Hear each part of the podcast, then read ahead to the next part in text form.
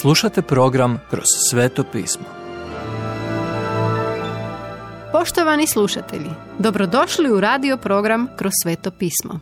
U današnjem programu razmatramo Evanđelje po Mateju, autora Venona Magija. Na Isusovom putu u Jeruzalem. Isus nas poziva da ga slijedimo svakodnevno. Tako Isus poučava one koji ga žele slušati, aktivno djelovati sa njegovim učenicima i uživati u društvu djece. Gospodin je volio djecu. On upozorava sve one koji pred djecu stavljaju nešto zbog čega bi oni posrnuli ili ih naveli na grijeh. Njegov je najveći prioritet dijeljenje evanđelja s djecom.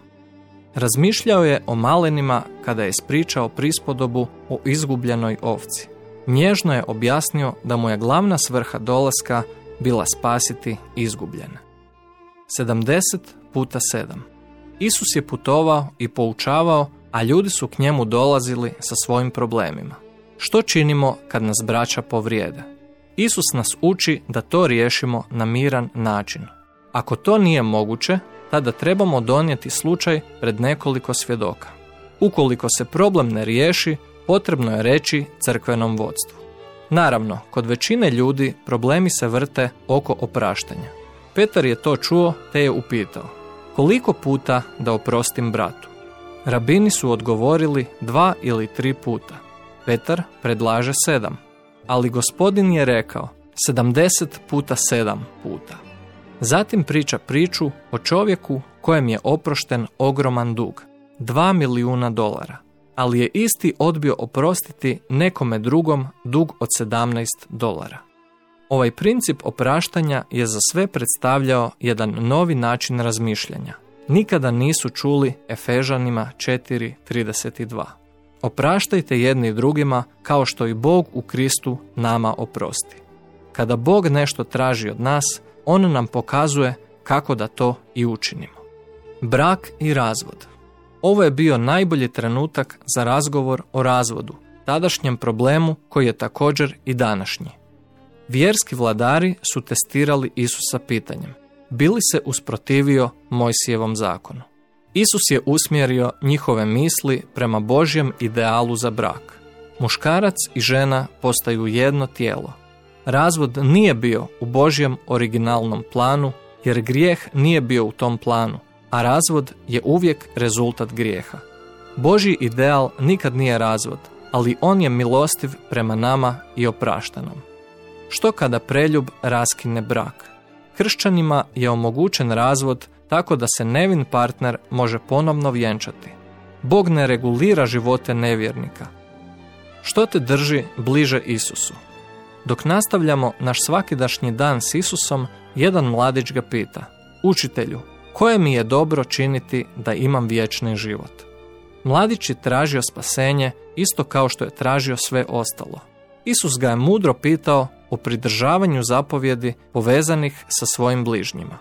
Ubojstvo, preljub, krađa, laganje, poštivanje svojih roditelja, ljubav prema bližnjima, držao je sve ove zapovjedi, ali je još uvijek vidio nedostatak u svom životu.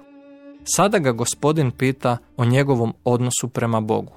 Hoćeš li biti savršen? Idi, prodaj što imaš i podaj siromasima pa ćeš imati blago na nebu a onda dođi i idi za mnom. Njegovo je bogatstvo bilo kamen spoticanja.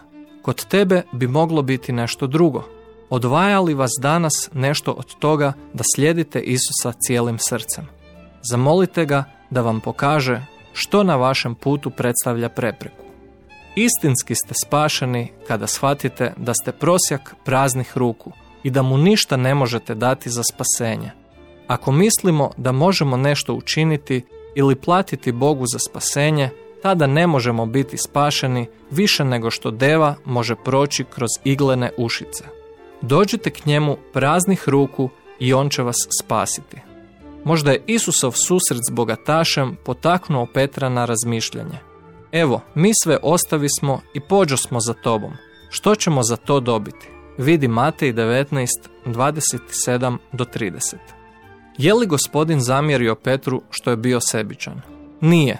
Umjesto toga, rekao mu je kakvu veliku nagradu Bog priprema za svoje sljedbenike koji su se žrtvovali zbog Isusa. Bog okreće prioritete ovog svijeta naopako. Našim nagradama na nebu upravlja vjernost zadatku, a ne količina obavljenog posla ili vrsta posla. Razgovarajući o vjernosti, Isus i učenici su sada u blizini Jeruzalema. Isus ih podsjeća da namjerava tamo umreti kako bi dao svoj život za nas. Učenici jednostavno nisu mogli vjerovati. Sljedeće. Zašto je Isus išao u Jeruzalem jašući na magarcu? Poštovani slušatelji, emisiju Kroz sveto pismo možete slušati svakoga dana od ponedjeljka do petka na City radiju na frekvenciji 88,6 MHz na području Velike Gorice, odnosno Zagrebačke županije i na 104,9 MHz za područje dijela općine Lekenik, odnosno Sisačko-Moslovačke županije. Pozivamo vas da nas posjetite na mrežnom mjestu ttb.twr.org